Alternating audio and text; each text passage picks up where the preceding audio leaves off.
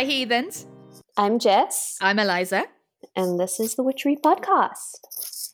Episode six. Yay!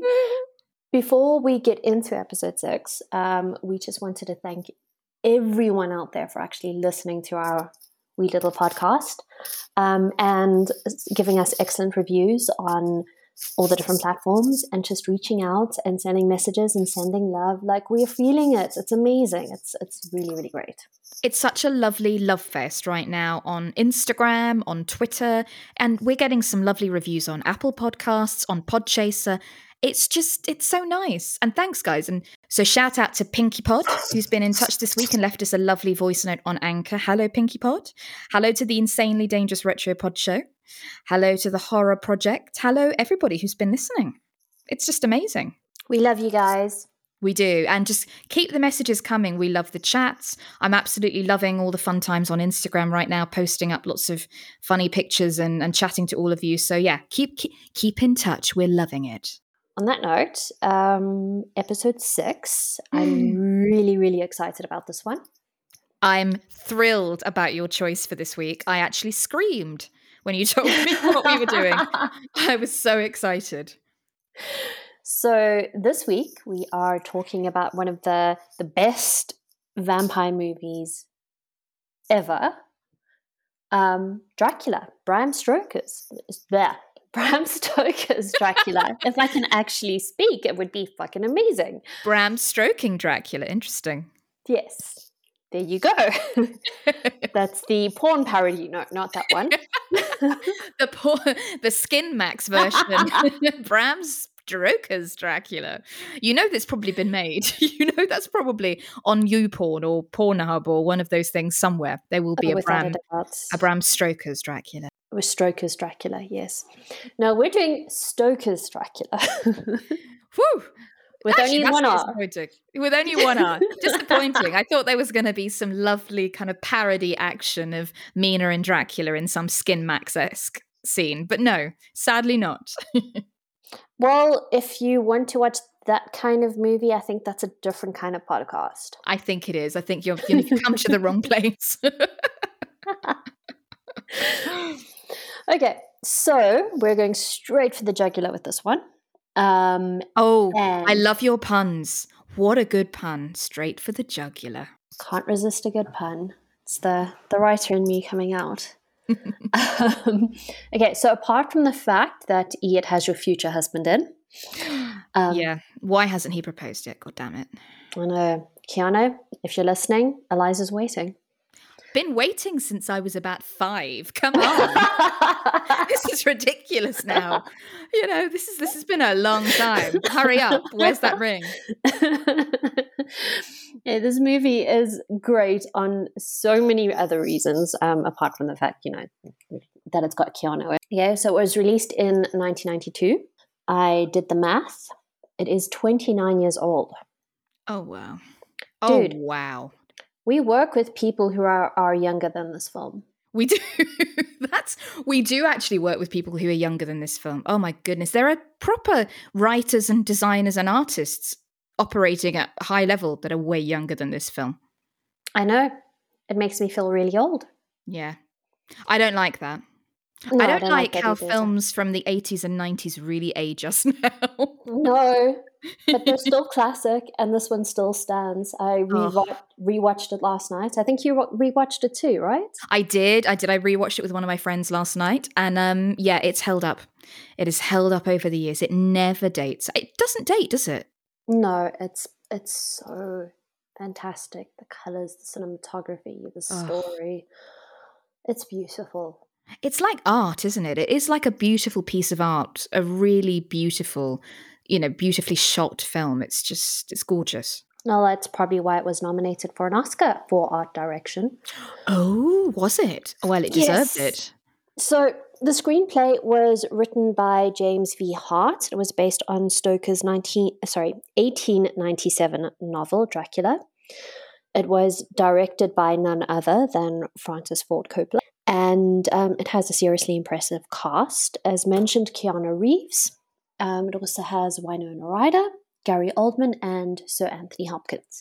Oh, The what a- movie- what a cast. uh, so fantastic. It won a few Academy Awards. Um, it won the Oscar for Best Costume Design, Best Sound Editing, and Best Makeup, and it was nominated, as mentioned, for Best Art Direction. And it really is just a fucking beautiful film. It's very rare because a lot when you watch a lot of vampire films, they're brilliant ones like the Hammer horrors and things, and they're very lurid, very very colourful.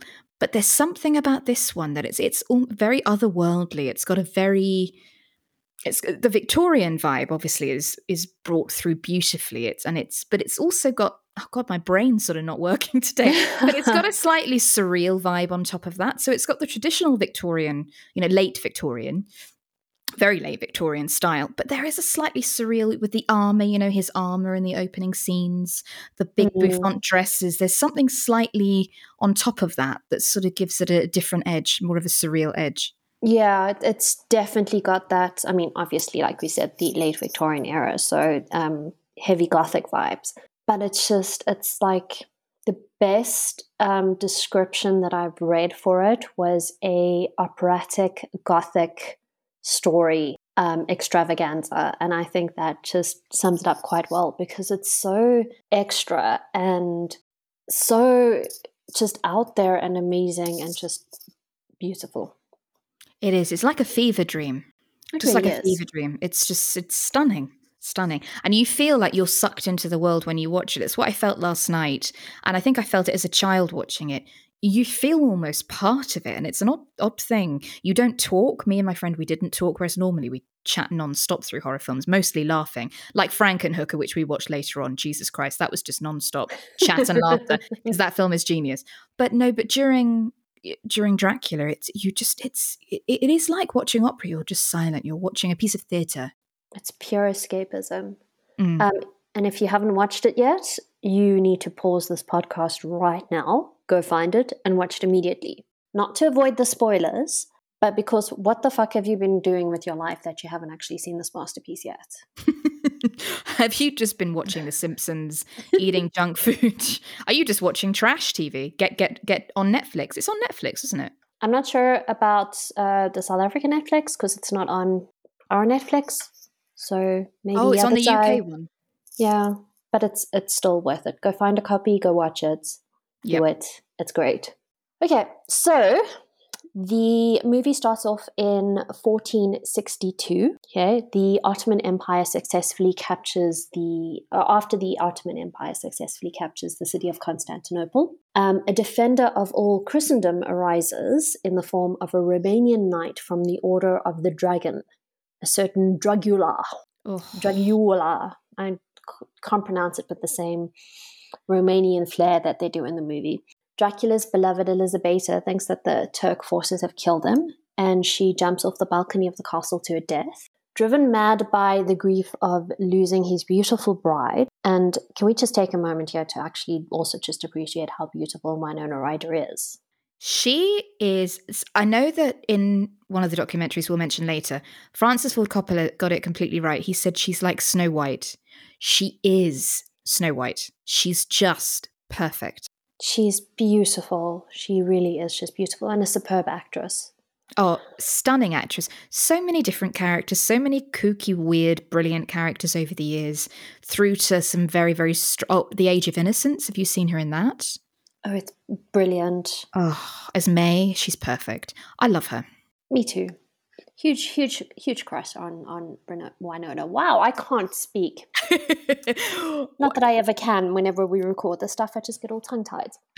no, neither can I though. I do have some very odd pronunciations. Like I got massively told off again for saying Sarandon, Chris Sarandon instead of Sarandon. I'm like, well, he's hot. I don't care, but it's it's Sarandon. it's Sarandon. No, but it, no, I've been the same. And and with you know, she's she's Lydia from Beetlejuice. She's She's uh, Veronica from Heathers. She's just fucking awesome. She's iconic. She is. The woman's iconic. She totally is iconic. Um, so anyway, so his beautiful bride kills herself, and because she committed suicide, she is now cursed forever. Um, Dracula is obviously quite upset. He then um, renounces his faith and renounces God and like does this whole weird ritual thing, drinks blood, and is cursed. Yeah, because his blood just appears, doesn't it? It's weird. It just suddenly starts pouring out of everywhere. It does in such a over the top dramatic fashion where there's just blood spurting everywhere. It's and so so much, so much blood, so much blood, but so well done. It's eerily beautiful. It's it's grotesque, isn't it? like this blood pouring out of all of these chalices and stones and, and angels and cherubs on the walls, but it's just gorgeous. We're going to fast forward a bit to, well, the film fast forwards at least, to the late Victorian era. In 1897, to be exact, we meet a young attorney named Jonathan Harker, played by the astounding Keanu Reeves. He travels to Transylvania to help an old count out with some land stuff. Um, pretty much, there's a count who wants to buy some uh, real estate in London. So we learn that the previous chap doing the work had some weird, weird, weird illness, goes a little mad. It's all very vague. We don't know what happens to him. Totally not sus at all. After a trip that can only be described as harrowing, Mr. Harker arrives at Dracula's castle, which is based on the real life Bran castle in Romania, by the way. Is um, it? It is. How how cool is that? Very. And um, he helps Count Dracula with the real estate business and experiences some seriously creepy stuff. And I'm not just talking about the ancient Count creeping over Harker's fiancee, Mina, um, her photograph. Dracula believes that Mina is his long dead wife, Elisabeta, that he's been waiting four centuries for. Oh. The story, like how how ama- like how tragically adorable is that? It's a proper true love that just crosses oceans of time to find her. Oh, getting that, the quote in. Isn't that that whole tagline for the movie as well? Is that love never dies? Oh, I love that. I just love that because it's so true as well. True love never dies. True love never dies. There we go. That's it. So the story pretty much follows how um, follows Dracula as he stalks Mina traveling to London in a box of soil. The infamous vampire hunter Van Helsing, which is uh, you know Professor Abraham Van Helsing, that is, played by the amazing Sir Anthony Hopkins, comes into the picture. Firstly, to help Lucy, who's been infected, and then to help Harker rid the world of the Nosferatu curse that is Dracula once and for all. So that's pretty high level attempt at spoiler free what the movie is about. Um, if you haven't watched it, go watch it. There's a lot to get into. Like I could, like we could do a whole series just on Dracula, but you know, time is not on our side, so I've tried to keep it as short as possible. it's brilliant. No, that's the perfect synopsis. So there, like as we discussed, there are so many breathtaking scenes. Um, it really is operatic and gothic and excessive. Those first few minutes where you see the um, impaled soldiers, the bleeding cross in the church, Elisabeta throwing herself off the balcony, Dracula in the throes of despair, it really is operatic.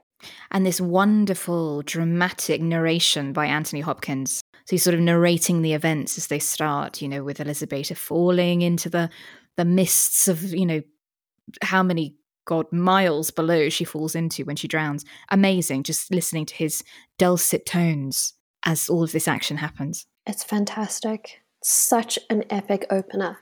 It really is. So, while researching, I couldn't find anything spooky that happened on set. Um, I did find some cool facts about the movie, though. I will link the full list in the show notes. Awesome what I found was that Coppola wanted the movie to look as real and authentic as possible, so he didn't want CGI at all. The effects are all practical effects. The things like um, the green mist that was achieved through double exposure. The only CGI in the film are the blue flames. Really? I didn't know that. How cool is that? If you hear a bell tinkling, it's one of the goblin children. I was just going to ask what that is. I was like, oh my god, the bells, the bells. yep. No, Duchess has a, a bell. She's got a toy, and she's decided that now is the perfect time to play because there is no rest with goblin children in the house. She's probably excited that Mummy's talking about Dracula. I think so. I mean, who wouldn't? I know it, it's such. A, she watched it with me yesterday, so she obviously loved the movie so much that now she's oh! celebrating by ringing a bell. She's thrilled. She's like, "Yeah, Mama, I'm going to talk more about Dracula." Um, Keanu and Winona might have actually been married on set for like for real realsies. I love this story. It's so, so weird. it's so it's amazing. So Coppola brought in a real Romanian priest for the marriage scene to make things more authentic. And even though like they were acting and you know not like actually wanting to get married for real, the fact that they were like it was an actual ceremony performed by an actual priest, they were actually married. Do you think the priest actually realized it wasn't supposed to be a real wedding? Did he think like, "Oh, this is nice. They're just filming a wedding"? Did he know what was going on? I don't know. It's a good question. I wonder.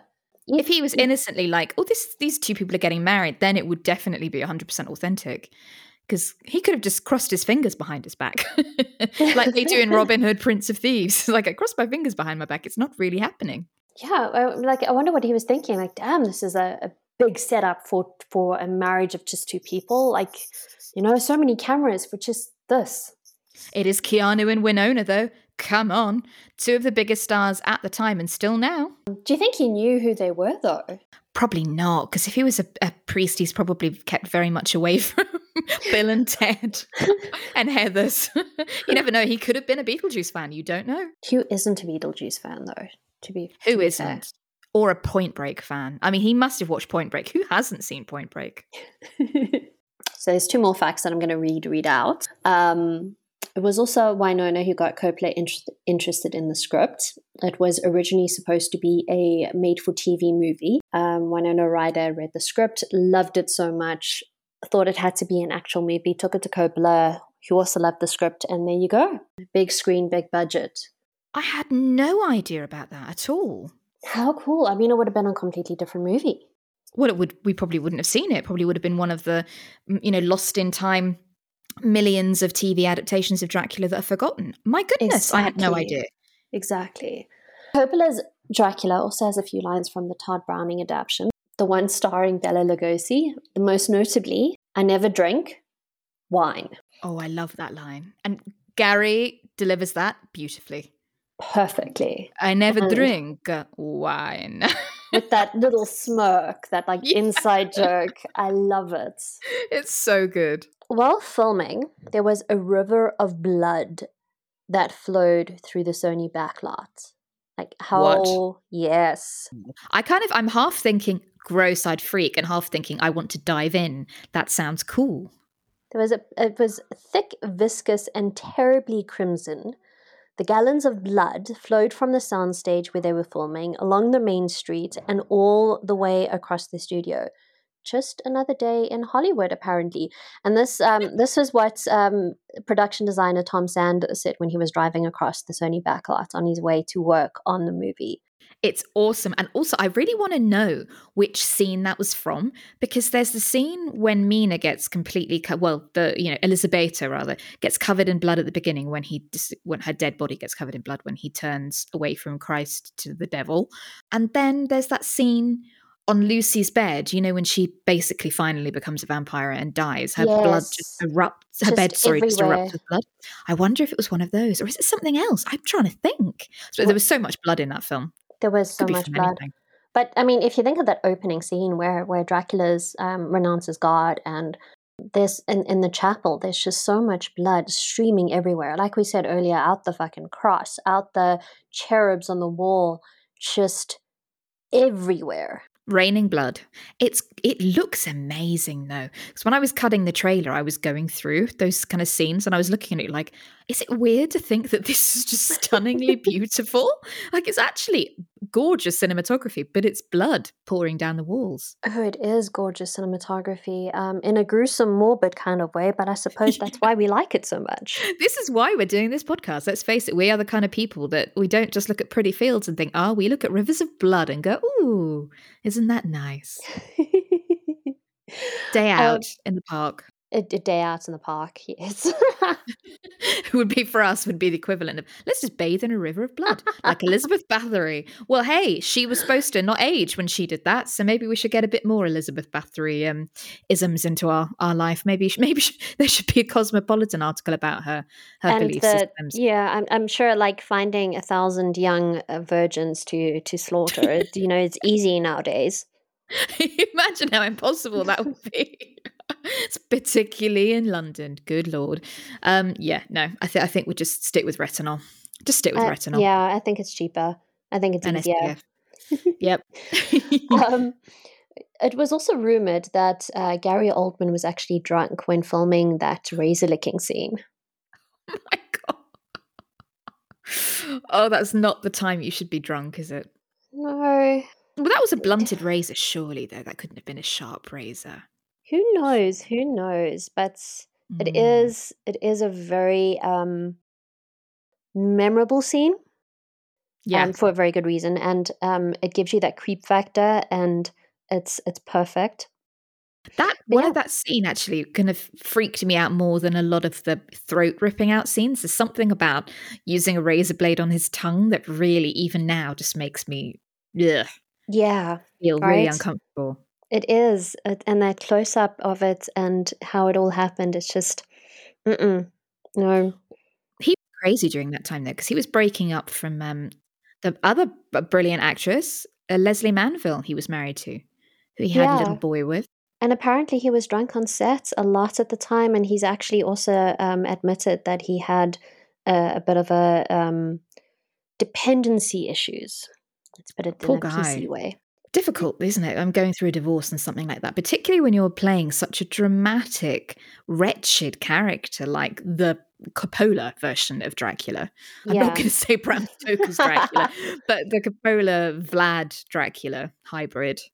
Um, yeah, it must have been quite grueling, actually. It, it must have been. It must have been. And he is, I mean, he is such a he's such a great actor when it comes to him like living his characters. Um, But do, do you think he lives them a bit too much? Because I've heard stuff about his behavior on set of Dracula that made me go, mm. and now I love I love his performance, and I'm thrilled he did it, and whatever got him to that place, I think worked brilliantly. But if you know some of the stories about what he did, was he a little bit too much of a, a method actor? Little bit too much, constantly arguing with everybody, causing fights. And there was a scene in that documentary that you're going to mention later on, the making of, of Bram Stoker's Dracula, um, where Anthony Hopkins, who is, let's just say, a seasoned pro, the man has been around for years, and was talking about how when he was a younger man, you know, he would be get quite, you know, aggressive with a director if he thought the scene was going to go a certain way and he said he just looked at Gary Oldman and he's like yeah just you just go to work and you learn your lines and that's it just get on with it Yeah, I, I remember that that line. It was like, "Oh, shade has been thrown." shade has been oh major Hopkins shade but yeah mm. I think he was when you watch footage back he's arguing with a lot of people and there is that thing about him and, and Winona Ryder not really seeing eye to eye and that Yeah. awful thing about what Coppola said to her because apparently, like they weren't they weren't exactly friends. They hate they despised each other on set. Mm. They're friends now, though, apparently, which I threw me. I read recently that they actually got really close in the last few years. Well, good for them. Yeah, it's great. Uh, But maybe because he's not, you know, he's sorted out his his issues. Bless him. He went to recovery. Maybe that helped a lot as well. Must must be must be. So good for him for working on himself. More people. I didn't like that. Winona Ryder story. If No, any- no, I don't like that that Winona No. Ryder story. That makes me quite upset thinking about that Winona Ryder story. That- she was such really a young actress. So Coppola basically told all the other male actors on set to um, basically be mean to Winona and say like really awful things to her. And Keanu Reeves and Anthony Hopkins were the only two who actually refused. Which like I respect them even more for doing that. But yeah, they basically wanted Coppola basically wanted the the actors to bully Winona. and it really galls me that from the mention i mean we're just sussing this from from the way winona phrased it she didn't come out and outright say it but it sounded like gary oldman and richard e grant went for it Yeah. and keanu and anthony hopkins wouldn't i mean really gentlemen of the highest order Agreed, without a doubt. Mhm. Um, speaking of Keanu, we also we can't not talk about Dracula with and as much as like Keanu is amazing and he can generally do no wrong. But that accent. oh as a brit even as a tiny child watching that on vhs for the first time i remember going what is that supposed to be? And I was in hysterics. I was really young watching Dracula and I was just laughing. And I love Keanu. I mean, really, I will not say a bad word about him apart from his accent in this film. You're not saying things. I remember it's the one line that sticks out. I brought him there to Carfax Abbey. It's the one way he yes. says this line. I brought him there to Carfax Abbey. I can't even do it. And I'm it's, British. I can't even do what he was doing with his line. It's so, it's so bad. It's so forced and the stress on on like the wrong place and yeah it's just it's such a bad accent it's such a bad accent oh, but we love him though. we still love him and like, oh yeah endlessly endless devotion for Keanu, but it just it's just ridiculous accent. But he's lovely though. He's just oh, he's perfect. He really is. He really is. um, do you have any other weird um, facts about the movie? Not much. So much facts is just a thing I'm completely obsessed with about the film is the Aiko Ishiko. Oh, I can now. I want to pronounce this properly. Aiko Ishiko. Ishiko the designer who did all of the sumptuous, stunning clothes the for the whole film, all of the costume for the films. Yeah, because basically when Francis Ford Coppola basically was given next to no money, he hired. Oh, I just bashed my pop. bashed the pop filter. Um, he hired. I got so excited talking about the, the costumes. Um, he hired the designer to basically elevate the film. Oh, and, and to kind of lift it because he really they does. didn't have enough money. It does. It's just like it they were revolutionary. These costumes, they were stunning. Yeah. So, um, but he he won an Academy Award for for costume design, and rightly so because it's so they're just so fucking beautiful. They stunning. are superb. Ah, Eiko Ishioka. Right. There we go. I, I finally got there. I, I apologize to anyone who's offended by that. I um should know better actually, considering I've worked for a Japanese company and have a lot of Japanese friends. So sorry, guys, for getting that wrong. Um, I should I should know what I'm doing. But there we go. There, so I was talking to my friend Steph. Hi, Steph. Um, hey, about Steph. This the other day about the costumes actually just via we are talking via text about them and sending each other photos because i was saying this is what we're doing the podcast on. And it's funny that out of when you see a lot of films as a child and you know you take them with you into adulthood and some of them you will want to rewatch and some you don't and dracula is one that we've both constantly rewatched as adults but also these costumes they you never forget them. I can remember all even obviously I've I've seen the film many times, but the, the, images are so clear every detail of the dresses every detail of his armor every detail of that big red silk cloak that he wears you know the sort of kimono mm. around the home you remember all of these costumes they, they stay in your mind and they've become highly iconic for horror anyway for horror culture they they and they are all beautiful. Those dresses are amazing. Although I remember when we had a, a very brief chat about um, Dracula, and you're like, "Oh, that red dress." I'm like, "What red dress. I did forget the red dress, but I do have a memory like a fucking sieve. So that is sacrilege, dude. I know, I know. The um diamond um, dancing dress. That's like the uh, tears turning to diamonds. Re- rewatching it, I was like, oh fuck, I'm an idiot. I blame motherhood and lack of sleep. Yeah, I I I agree with you there. That's the effect. You're allowed. You're allowed. Oh, and very last fact before I actually forget. So, even though the movie is called Bram Stoker's Dracula, do you know there is a reason why it's called Bram Stoker's Dracula? Apart why from the that? fact that it's supposedly based on the book. Um, really isn't. Why is that? Why is that? Because the um, previous adaptation of Dracula already existed that they didn't own the own the rights to, and Coppola went and um, the writer wanted something that basically stood um, out and stood apart that could be differentiated oh. from all the other versions of Dracula. Oh, I get. That well, yeah, because you have the Bela Lugosi, then you've got all the Hammer horror. Yeah, there's a, there's a, a lot of versions of Dracula, Blackula yeah. as well. Awesome. I love Blackula. Um, I love Blackula. It's amazing, and Scream, Blackula, Scream. But yeah, it's that's interesting. I didn't know that. So no surprises. The film is based on a book. I mean, it's kind of in the title. You know? It kind of should be as well. we don't want any of these fun, you know, little phony weird adaptations. No, no, no. We want a real adaptation. Exactly. And it's one of the few movies that are actually quite close to the book. Um, so let's actually get into the book. It's an Dracula is an 1897 Gothic horror novel by Irish author Bram Stoker. Um, it introduced the character of Count Dracula and set the stage for a lot of vampire fiction to follow. The book tells the story of Dracula's attempt to move from Transylvania to England so that he might find new blood and spread the undead curse and of the battle between Dracula and a small group of people led by Professor Abraham Van Helsing. Stoker based Dracula's castle on Bran Castle, which he hadn't actually visited, but he'd seen pictures of while researching Transylvania. Oh, that's cute. So he just it sort of sparked his fancy, as it were. And it is a beautiful castle. If you've seen photos of it, it is. Oh, it's like, stunning. I'd lo- I'd love to go. I do think you and I need to do a pilgrimage, a pilgrimage over there. We definitely do, and we need to go to um, Wallachia as well to uh, Poenari Castle, which is um, Vlad's castle. We'll, we'll get there. I'm jumping ahead. Yeah, we'll get there. we'll plan I'm our just trips. so excited. Well. There's so, So much happening.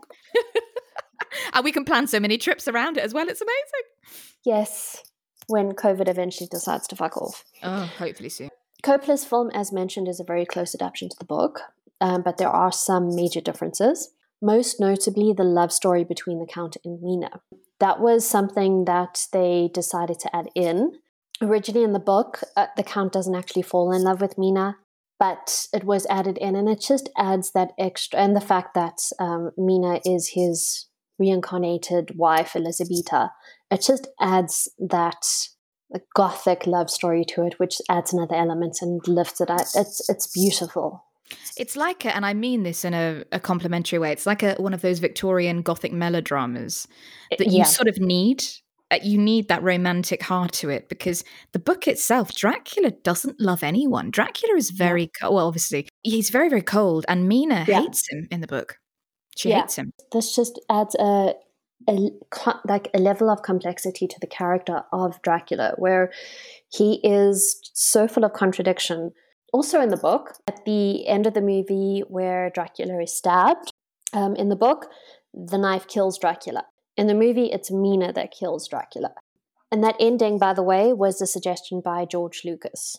No, really. Yes, how cool! Like that just blew my mind. So, um, Coppola showed George Lucas like a thingy of the film, and he was like, "Well, it would actually be really cool if um, Mina beheads Dracula.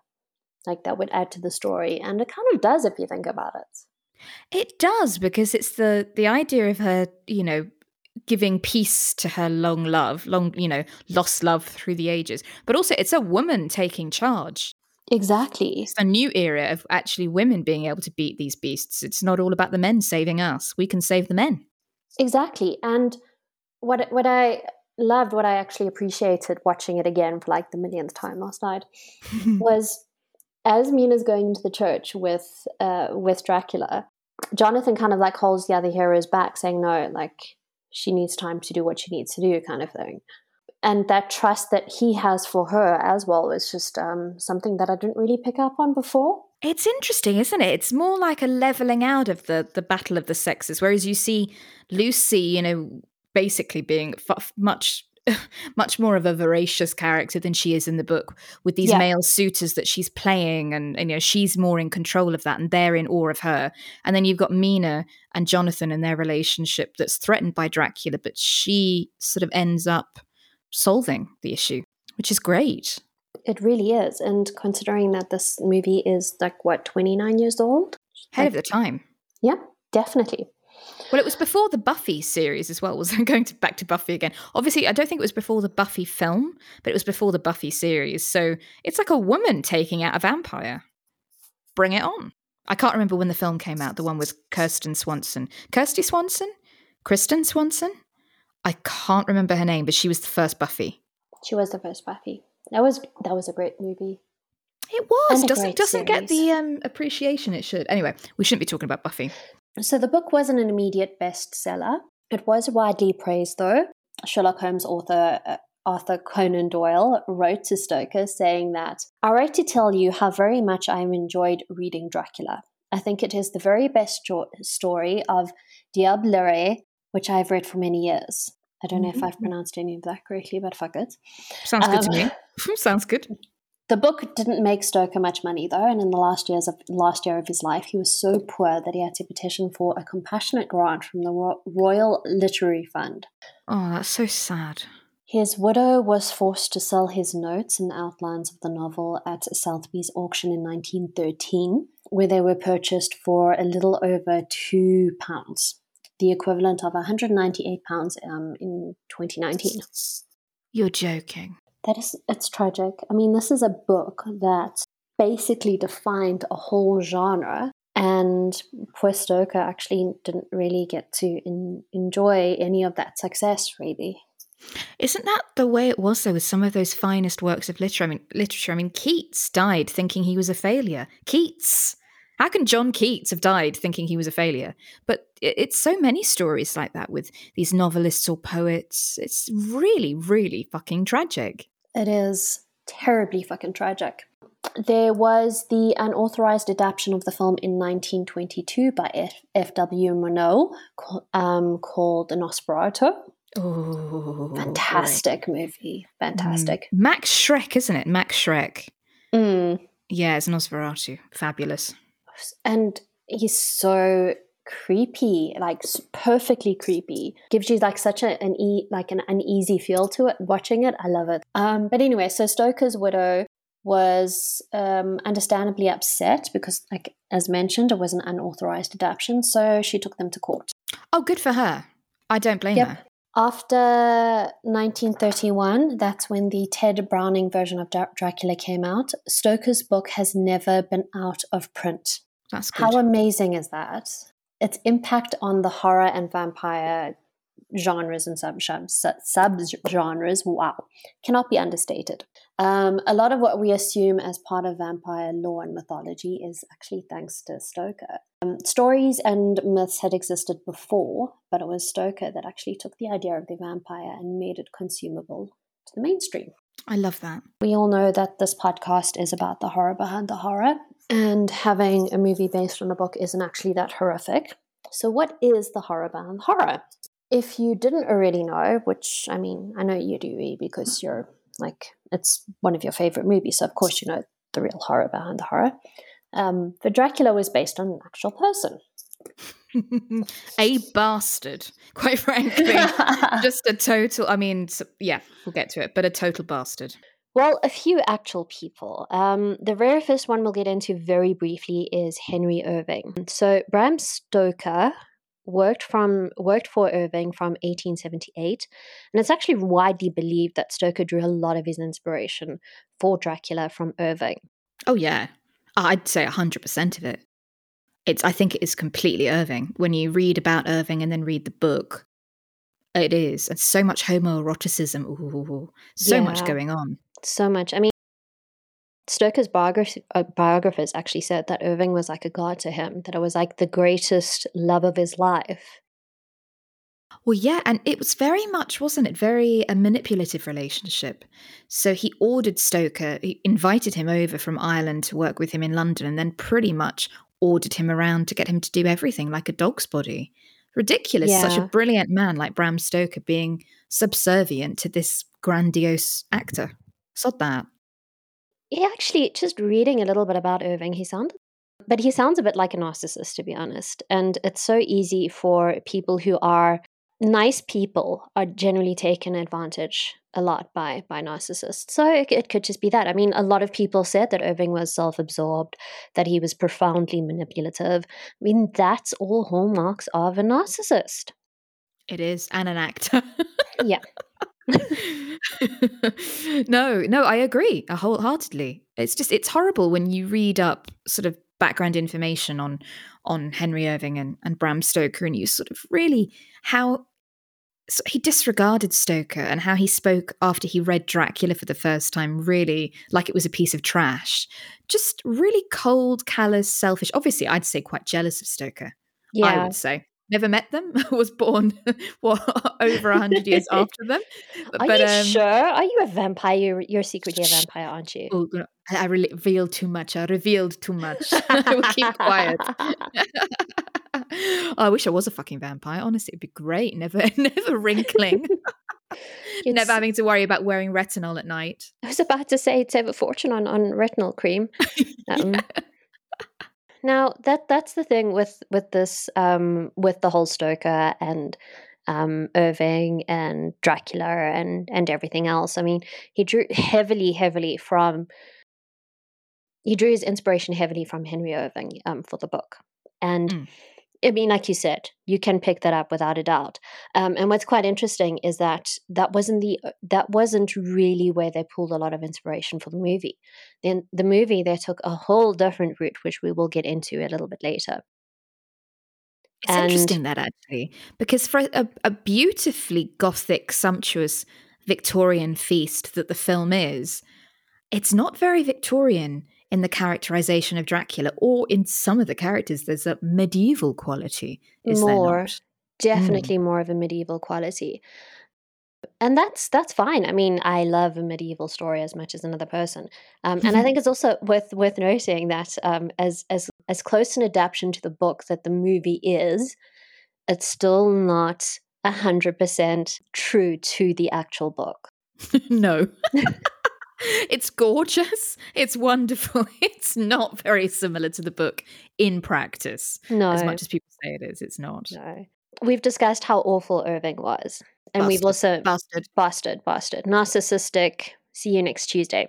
But he, he wasn't really the only person that that inspired the film, as mentioned. And that's not the person that we're really going to take a deep dive into because there is another person who is just so much more considerably like immeasurably more horrific than Henry Irving.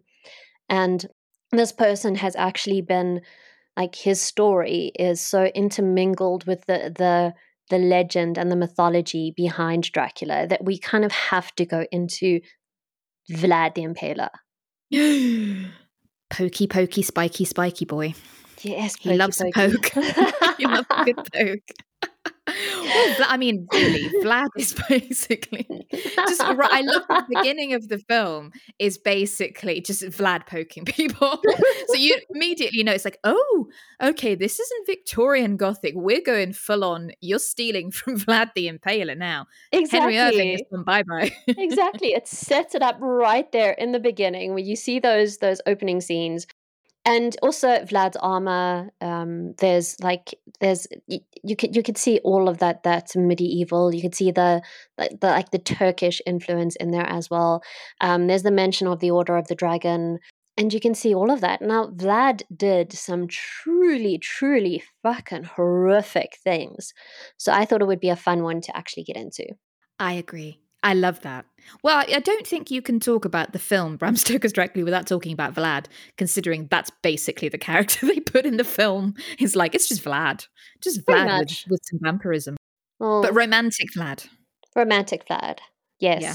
not. But but I, I think like the actual Vlad maybe was not as romantic as Dracula in the film, though. To be fair, oh, was he not? Oh, you're going to no, tell me more, but we'll we'll, mm. we'll get into that. But yeah, we'll get into that let's get into Vlad the Impaler. Not the way that Vlad liked to get into people, though, because that's just gross. yeah, I really don't want you to start impaling me, please, through the power of the internet. I'm really, I'm quite tired. It's been a long week. I don't need to be stuck on a pole in a field somewhere, bleeding out. Thanks. oh my word. Get stuck in. Get stuck in, eh, Vlad? Okay. He did get stuck in. He did. He did, and boy, oh boy, he he he really got into a whole lot of people. So the whole of Carpathia, from the sound of it, bloody hell. The whole of Wallachia, Wallachia. Vlad III, or Vlad Tepes, Prince of Wallachia, was born in 1431 in Transylvania, modern day Romania. He is actually a national hero in Romania, believe it or not. See, that gets me. I've heard that before and I don't understand it. Well, when you know what he did, you think, uh? It's a bit like people who vote for Boris Johnson today. You're like, what? Why would you do that? People who voted for Trump, are you insane? I suppose people are.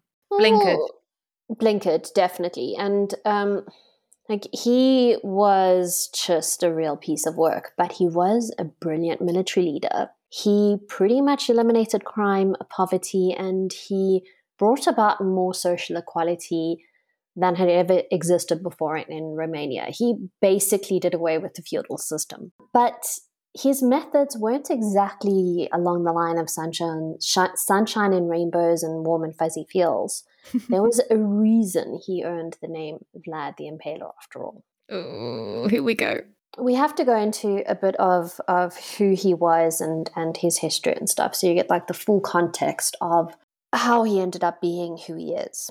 So his father was Vlad II Dracul, the ruler of Wallachia, a principality located in the south of, south of Transylvania. Vlad II was given the, the surname Dracul after he joined the Order of the Dragon, which is a Christian military order sworn to protect the Christian lands from the Turks. During this time, a Turk invasion was a pretty real, almost constant threat. Uh, Dracul actually means dragon, but in modern Romanian, it also means devil which is where Stoker get the got the inspo for the name from. Oh, really? Oh, I didn't know that. I thought it was just dragon, but I think that's because I've seen so many films.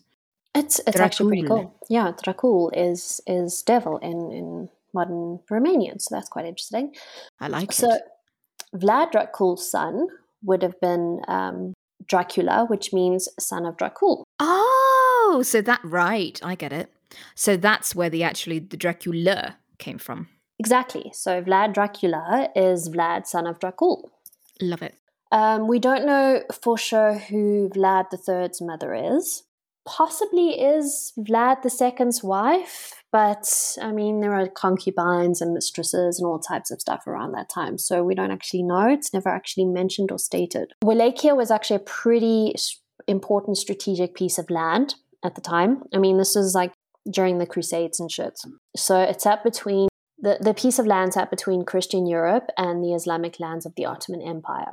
And it saw a lot of battles um, because the Ottoman forces tried to push their way westward into Europe. And it was a bit of a gateway when it came to the Christian crusaders who were either repulsing invasion attempts or marching through on their way to the Holy Land.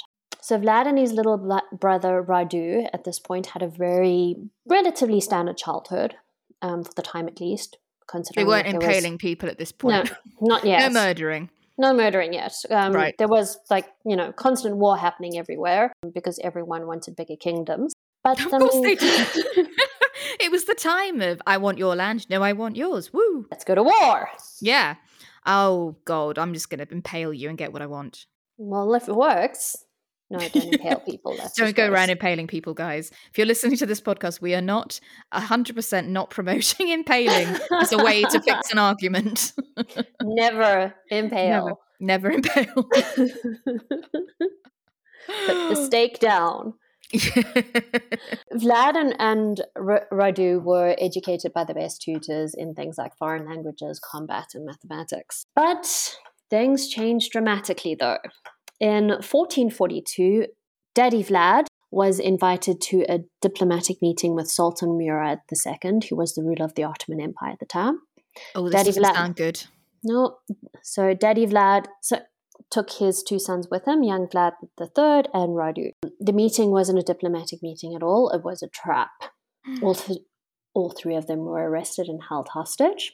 Daddy Vlad was allowed to leave as long as he left his sons behind. Now, I have read different accounts of this though, so that's one version. Another version says that um, Hungarians had actually ousted Daddy Vlad as the ruler of, of Wallachia and he went to the Sultan to ask for help.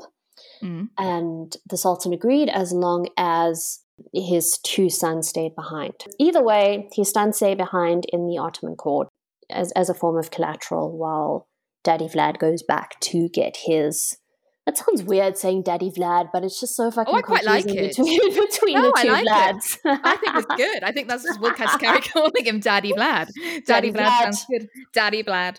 No, so, what, but what a tough it's a bit like sophie's choice isn't it like do i stay here with my kids obviously she had to choose between kids but you know he's leaving both of them but that's not a good feeling is it leaving your children as hostages we don't actually know what like what was going um, in, on in his mind at the time, so we went there. But he basically chose his throne over his sons. So like He's two young bastard, kids, basically. Yeah, you, two young kids. They're being abandoned. On the upside, though, even though they were hostages in the Ottoman court, they weren't treated as such. Oh, that's Um, good. The the Ottomans believed in treating their hostages very, very, very well, um, and the reason for this was when they grew up and left and got their freedom, they would return to their lands, have positions in high power, and would still be loyal to the Ottoman Empire. So very shrewd. Oh, Very shrewd. So we'll keep them fed and watered and treated really well, so they don't hate us, but we've got control over them. That's Yes. some that's some Machiavellian thinking right there. Right? So they have all these clever. alliances. That's a long game. That's a fucking long game. So the boys received the best education along with other children from important Ottoman families. Like- Alongside other hostage children, other kids kept hostage. Jesus. uh, as well as the Sultan's own son, Mem- Mehmed II. Oh, okay. Um, so yeah, they were like friends with the Sultan's son. But anyway, so they were tutored in science, philosophy, and the arts. Vlad also became a skilled horseman and warrior. The two boys responded very differently, though, to life at the Ottoman court. Radu, by all accounts, thrived. He pretty much accepted his new life. Vlad was less than enthusiastic, and he resisted. He was withdrawn. He was moody. He was sully, sullen. Sorry. And as a result, he got into trouble quite a lot. He was tortured Mm. and he witnessed other people being tortured. Oh, and you do then think, well, why did he become a serial killer warrior? Did he witness it? Oh. Yep. So he was pretty damn young when he was forced to witness the violent execution of a lot of the Sultan's enemies. And by all accounts, he became very fluent in the art of torture during this time. Oh, I mean, this is a, making a murder, isn't it? Yeah, pretty This is- much. I'm not talking about the Netflix show. I'm talking about this is how you make a murderer. Oh my goodness me. So apparently, Vlad resented his little brother, Radu, who grew into a very good looking, charming, and popular young dude. Um, he was known as Radu the Handsome. I really love that. That sounds like such a high school jock name, doesn't it? Radu the handsome. It really does. Uh, you have Vlad the Impaler and Radu the Handsome. Really- if you were going to go for one of two brothers, if you're like, okay, I'm going to be set up in marriage, you're definitely going to not go for the impaler. You're going to go for the handsome. Yeah, I'll take the handsome. Thanks. right? Puberty, on the other on the other hand, did not really treat Vlad as kindly, though. As if it couldn't get worse for him. No, he was shame. He was uh, apparently a lot shorter than his brother and not as good looking. But anyway, Mehmed the second. But hey, and you a hell of a lot about torture, so there we go. He Swings made up roundabouts. Swings and roundabouts. Oh Jesus. So Mehmed II took notice of Radu and pursued him. Um, eventually, Radu actually became Mehmed's lover. He converted to Islam. He also, Wait, Um, sorry, what? He became Mehmed's lover. yeah, Oh, hello. Mhm. Love it. Oh, I like it. A little So, bit yeah, of homoeroticism. Yeah, Radu was that good looking that the, the Sultan's son could not keep his hands off of him. Oh, yeah, but that fits well into Dracula. uh, We'll talk about that later, the homoeroticism of Dracula. So that fits in quite well. I like. Yeah, and eventually Radu actually, uh, later, at a later stage, became an official part of the Ottoman court. Oh, good for him. See, he he got in a situation and he made it his own. He sorted himself. That's good. Yeah, like go Problem get solved. it. Yeah. Go get your Um, man, go get your empire, just do it. Just Radu the handsome. There you go. Radu go. the handsome making shit happen. But Vlad, on the other hand, was not exactly as thrilled about all of this. I mean, he was essentially abandoned by his father. Um, his brother chose the enemy over him. Um, and he'd been exposed to some really horrific, violent things, all before the age of 16, which has all got to have like a really lasting impact on a developing brain. I didn't realize he was that out there. young. Yeah, he was that young. What the fuck? Tilla. Yes, hi. I just heard the meow. Such a cute little meow. they just, they want to hear about Dracula. They do. Are you also excited to hear about Dracula, Tilla? I swear these cats like every single every single evening we try and record the cats make a make like have to be a part of the podcast. Yeah, but I think we should we should just invite them in, make them think a welcome thing. Yeah, why why why, sh- why put a cat out? No, keep them in. They're great. Definitely. Yeah, we should yeah. They are they are part of they're part of they're part of the Witchery podcast crew. They are Uh, goblins. um, house goblins.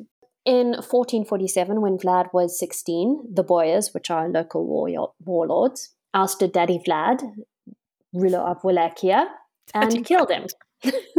Oh wow, I didn't see that coming. Okay, I was laughing about Daddy Vlad, and he's been murdered. Oops. And he's been murdered. Um, this was actually orchestrated by um, a Hungarian dude called John Hunyadi, who enlisted another guy called Vladislav II. John, what are you doing? John, John going around murdering people? Bloody John. Uh, Vladislav II enlisted the help of some Wallachian aristocrats. Mircea, Vlad's older brother, was tortured, blinded, and buried alive. So yeah, lots of lots of really awful stuff happening there. The Sultan backed Vlad, who reclaimed the throne, kicked the boyars out of Wallachia, but Vlad's first stint as ruler didn't really last that long. It lasted like a month. As soon as the Turks left, the boys returned and Vlad was ousted. So the story of Vlad the Impaler is actually quite a long story. I'm trying to give you like the high notes here. So there's a lot that happens. Vlad goes to Moldavia. He stays with family. He then flees to Transylvania after his uncle is assassinated. He actually Oh forms my god! a Everywhere he goes, people are just being butchered. Just a very traumatic life. Very traumatic life. Yeah. There's so much that happens, and it is such a fascinating story. Like I'm going to link a whole bunch of resources if you're interested in reading more. Hell we only yeah. haven't like we could do like we could do a whole entire fucking podcast just on Dracula and then just on fucking Vlad the Impaler. But oh yeah. we don't have that like we're limited to an hour self-imposed hour i suppose we could you know go on Oh, and on and on but Talk you as long as you want. Vlad, um, after his uncle is assassinated he actually goes to transylvania and he forms an unlikely alliance with none other than john hunyadi So the guy who caused all the problems in the first place and basically got his dad killed. mm-hmm. he's the, the guy who orchestrated all the events that led up to daddy vlad's death same guy So you're gonna go and work with the guy who basically killed your dad? What a shitbag. Well, That's not things- loyal. Mind you, his dad did leave him in the Ottoman Empire. So I suppose you could, Exactly. like, yeah, got to balance the balance that up. and things between Hunyadi and Vladislav weren't exactly peachy at the time anyway, and I suppose the whole enemy of my enemy is my friend thing rings true. They were always switching their allegiances, though, weren't they? Like, ah, you've helped me with this, great, but actually, I'm going to try and kill you now, and I'm going to go and talk to this person. They were always doing that. Bloody, bloody time in history. Vladislav was attacking Hunyadi's border. Um, he'd also buddied up and formed an alliance with the new Sultan of the Ottoman Empire, Mehmed II. Vlad's childhood friend and Radu's lover is now the Sultan of the Ottoman Empire. It's like one big soap opera, and you need like a murder board just to keep track of who's aligned with who. It and they're constantly changing. It's like just, oh, you're my best friend this week. It's like nursery. Oh no, you're my best friend today. I hate you today. Yep. Just bonkers. It really is. Mehmed was a brilliant military leader. So, you know, that whole like small little blip in history, the whole fall of Constantinople. Oh yeah. Yeah, he was behind that. That was him. Oh okay. well done. Oh dear me. In 1456, Hunyadi sent Vlad to Wallachia with a small army. Vlad killed Vladislav with his own hands, and he got the revenge that he was after for so many years for the death of his father and brother. Go Vlad. Yeah, go Vlad. Like, yay, woohoo. Vlad uh, reclaimed the throne and became ruler of Wallachia. And then this is when things actually start to get, well, a bit rougher Oh, and a lot more R rated. What more? more murdering, more scheming. More! But the, the how the murder and the scheming like happens changes. Oh goodness me. So to celebrate his victory, Vlad invited all the aristocracy to a banquet. To a banquet. Why do I feel this has got Red Wedding Game of Thrones vibes? And I'm not even a Game of Thrones fan, but I just feel this has got Red Wedding vibes. Yep. Well, you know, Vlad isn't exact. Well, we know that Vlad is vindictive and out for revenge, and these were the same aristoc- aristocrats that oh, I almost said aristocrats. Like this isn't a Disney movie. oh, that would be a great crossover though. Dracula and the aristocrats. no, but that would be fantastic. I'd love to see that. Vlad and the Yeah. Aristocats. I would totally, I would totally want. That's another one for us to make. Listeners, Jess is copywriting that. That's for us. You're not doing that one. yeah, so he invited them all over to a banquet. It wasn't exactly happy fun times though. Oh, At least for the ar- aristocracy. If you're a Vlad, though, it probably was happy fun times. The aristocrats were okay, though. Yeah, they, they were fine. They were The- fine. Great. No cats were harmed in the, the making of this podcast. Yay! oh, good. That's made me feel better. The people who were too old or deemed too sick, they were impaled on the spot. Oh, wow. That's a bit extreme. That's a bit discriminatory, isn't it? Like a bit Oh. discriminating against the aged and the, the people with disabilities. Yep, fu- fuck you. Gonna impale you. Not oh, really. Well, in his mind, though, because, you know, they weren't, they couldn't be used. Oh my word. Let's just get rid of them now. That sounds like the Tory government. There we go. He'd have been a great Tory, Vlad. He'd have been a great Tory. I, I have a feeling, though, that he probably would have roasted a lot of people by now. Anyway, let's leave it at that. So, the younger, fitter members of the aristocracy were immediately enslaved and forced to rebuild his castle. Once they'd finished, they were put to death. Out of this, not only did Vlad get a new castle, but he pretty much got rid of the entire nobility, decimated the feudal system that had existed for a couple hundred years, and uplifted some of his peasants, some of the, the peasant population. Like created some more like a more equal social order, which I find quite interesting. It's quite That's- gruesome, but it's quite quite interesting. Talk about dichotomy, though. Jeez, I mean, you're sort of taking with one hand and giving with one hand and impaling with the other, effectively. Exactly. That's Um, mm, that's a he's a complex character. very complex character. So now he wanted to get rid of the uh, the aristocracy because these are the, the people that helped betray his father. But he also wanted to create a more efficient system for his benefit. The peasants were given land; they were lifted up, and this wasn't from the goodness of Vlad's probably cold black heart, but because he wanted their loyalty, he also needed soldiers. Because remember, like this is Middle Ages; there's fucking war everywhere. Get yourself an army. That's like rule number one of medieval hijinks. Just get yourself an army. Doesn't matter who you are. Could be a farmer. Just get an army. Army. Anything will do. He also eliminated poverty by doing this. Another way he helped eliminate poverty was getting rid of all the beggars. He saw beggars as a strain on people who actually work, and how he got rid of them was he literally got rid of them. He burnt them. oh my word, that's savage. He invited them to a feast, shut the doors of the building, and burnt it. So you kind of see where Game of Thrones guys got the inspiration. This is horrendous. Genuinely, this is absolutely horrendous. Oh, but wait, there's more. Oh Jesus Christ. Oh God. What now? so crime went down, but Oh, because he probably butchered everybody. That's the way to, to reduce crime. Just murder everybody in sight. Exactly, exactly. People too shit scared to do anything. Um, actually, like I'll link to the podcast that I was listening to. It's by um, it's Dictators by Parcast, and they do a two-parter on on Vlad the Impaler, and it's actually quite interesting. They mention a story where a merchant who was traveling through Wallachia actually stopped um, and stayed at his castle, and Vlad was like, "No, no, no, no, like it's cool. Like leave your wagon and all your shit there in this in the town hall. Like it's fine. It will be safe. No one will take it." Apparently the next morning when the merchant went back he was missing some gold. Mm. so he went to he went to vlad and he was like oh like like someone stole my gold. Vlad was quite upset ordered the people to be found. He ordered his soldiers to put some of the gold back plus plus an extra coin.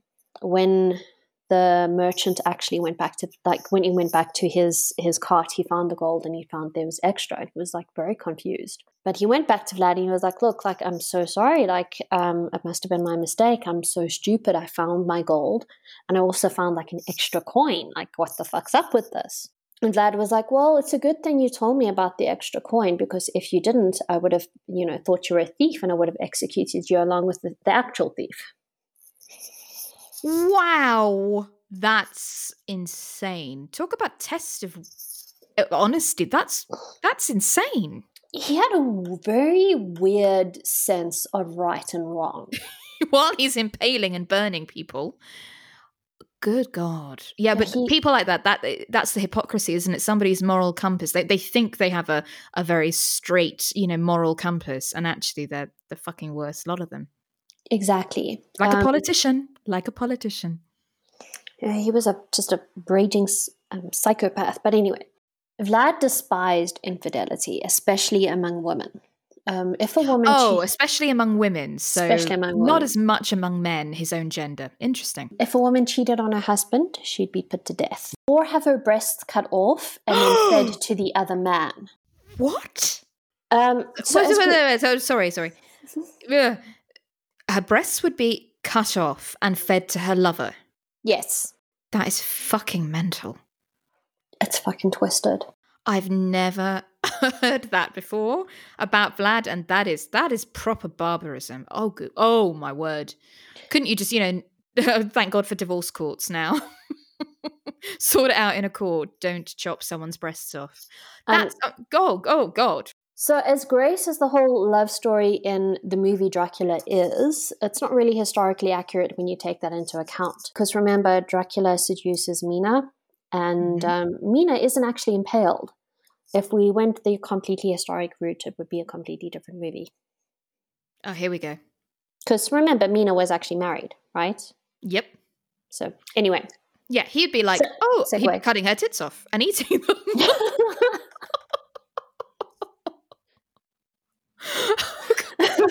this is terrible. This is like the slashes we were talking about last week, cutting the tits off. It's just like a slasher movie. Oh my word! It's like he got inspiration. Either spy the French series Spiral either got inspiration from Vlad, or Vlad just time traveled forward in time and got inspiration from Spiral. Oh my word! Oh good god! but wait, there's more. Oh no! What else did he cut off? He didn't cut anything of the man off. I noticed though. That stays on That we know of. that we know of. Yeah. Oh, He'd impale basically anyone, like the people who he thought were stealing, the people who crossed him, the Turk like soldiers, anyone he would just impale.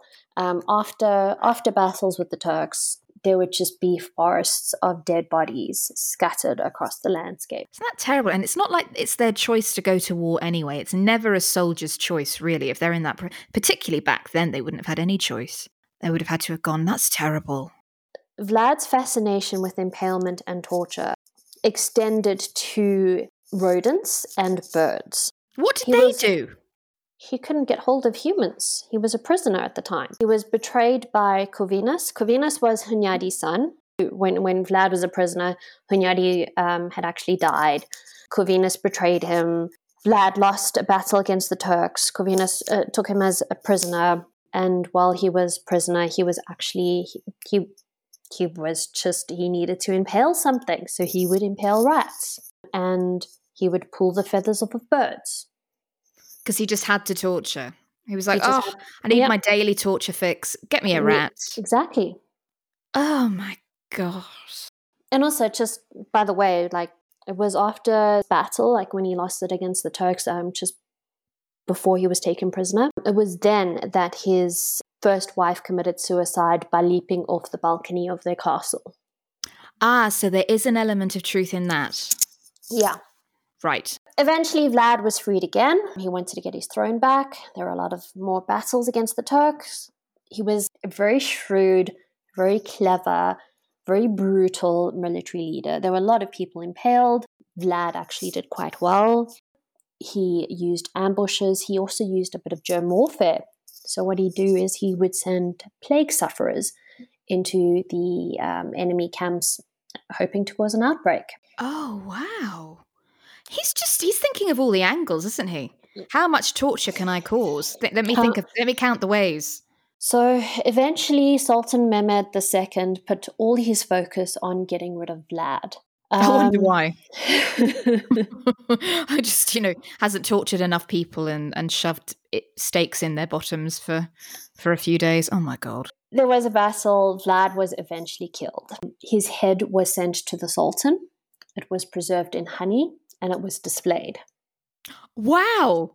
In glass, obviously, I'm guessing. Amazing. So, despite not that, the whole, not that I'm I'm saying that's a great idea. Get your enemies and chop their head off and put it in honey. I'm not suggesting people do that when people piss each other off, but you know, after everything Vlad did, eh, I don't feel too kind bad. of fitting. It's kind Yeah. of fitting in. Don't feel too bad. Um, and yeah, that's it. That's the story of Vlad the Impaler.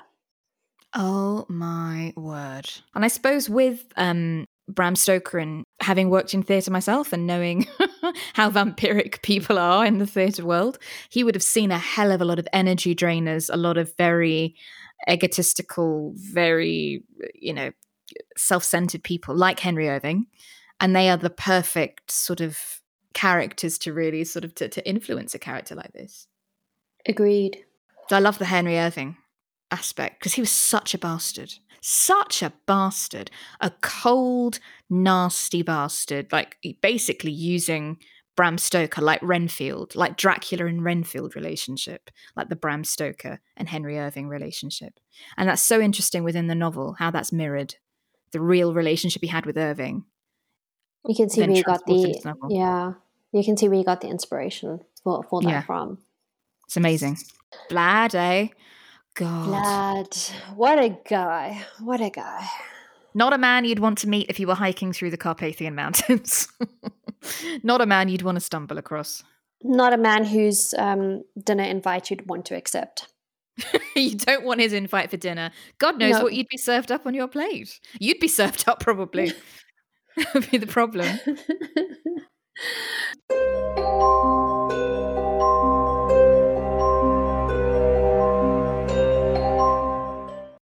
So, and I learned from the best segments. Read Bram Stoker's Dracula. Listen to Dictators. There's the two-parter as mentioned on Vlad the Impaler. Watch Cinefix's Bram Stoker's Dracula. What's the dr- difference? It actually it's it's quite fascinating. It goes into the difference between the novel and the movie. Oh um, wow, it's Great. really good, and it's it's short. Bloodlines: The Making of Bram Stoker's Dracula. Um, it is on YouTube, but we will link it anyway. Oh, um, such a good documentary. I remember watching that as a child and just loving it. I watched it over and over. It's so cool. There are a hell of a lot of books to read on Vlad. Um, I'll link some of them. I haven't read all of them. And then the Obscure Film Club.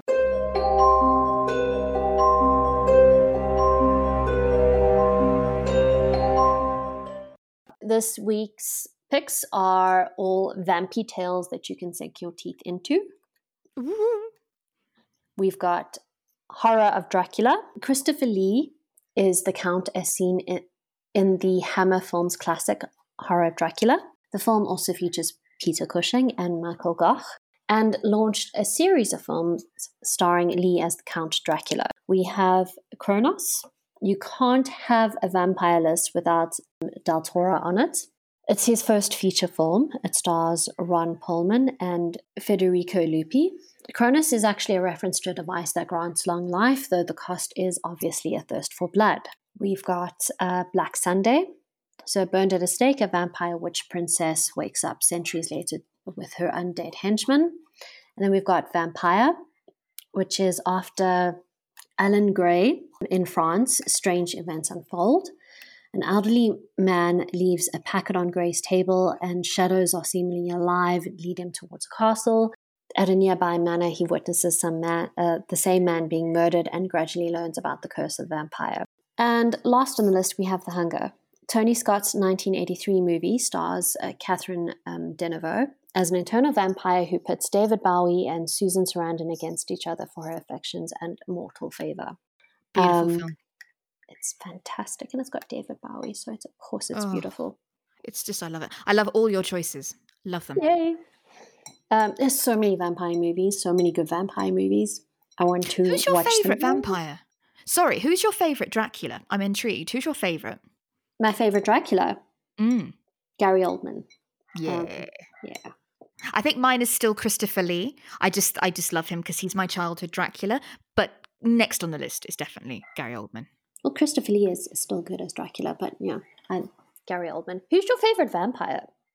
Uh, Jerry Dandridge from Fright Night. Hello. Nobody comes close to Jerry Dandridge. Jerry is the vampire.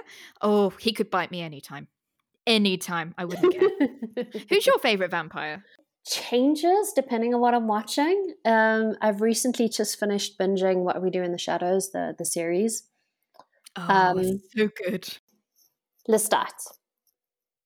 Oh, he's great, isn't he? We had this conversation, didn't we, the other day about how when we both watched that as children, we both loved Brad Pitt's character. We both loved Louis, yeah, Louis. That's it, Louis. Louis. But then as you get older, it's like hell no, Lestat. Louis just is a whiny bitch.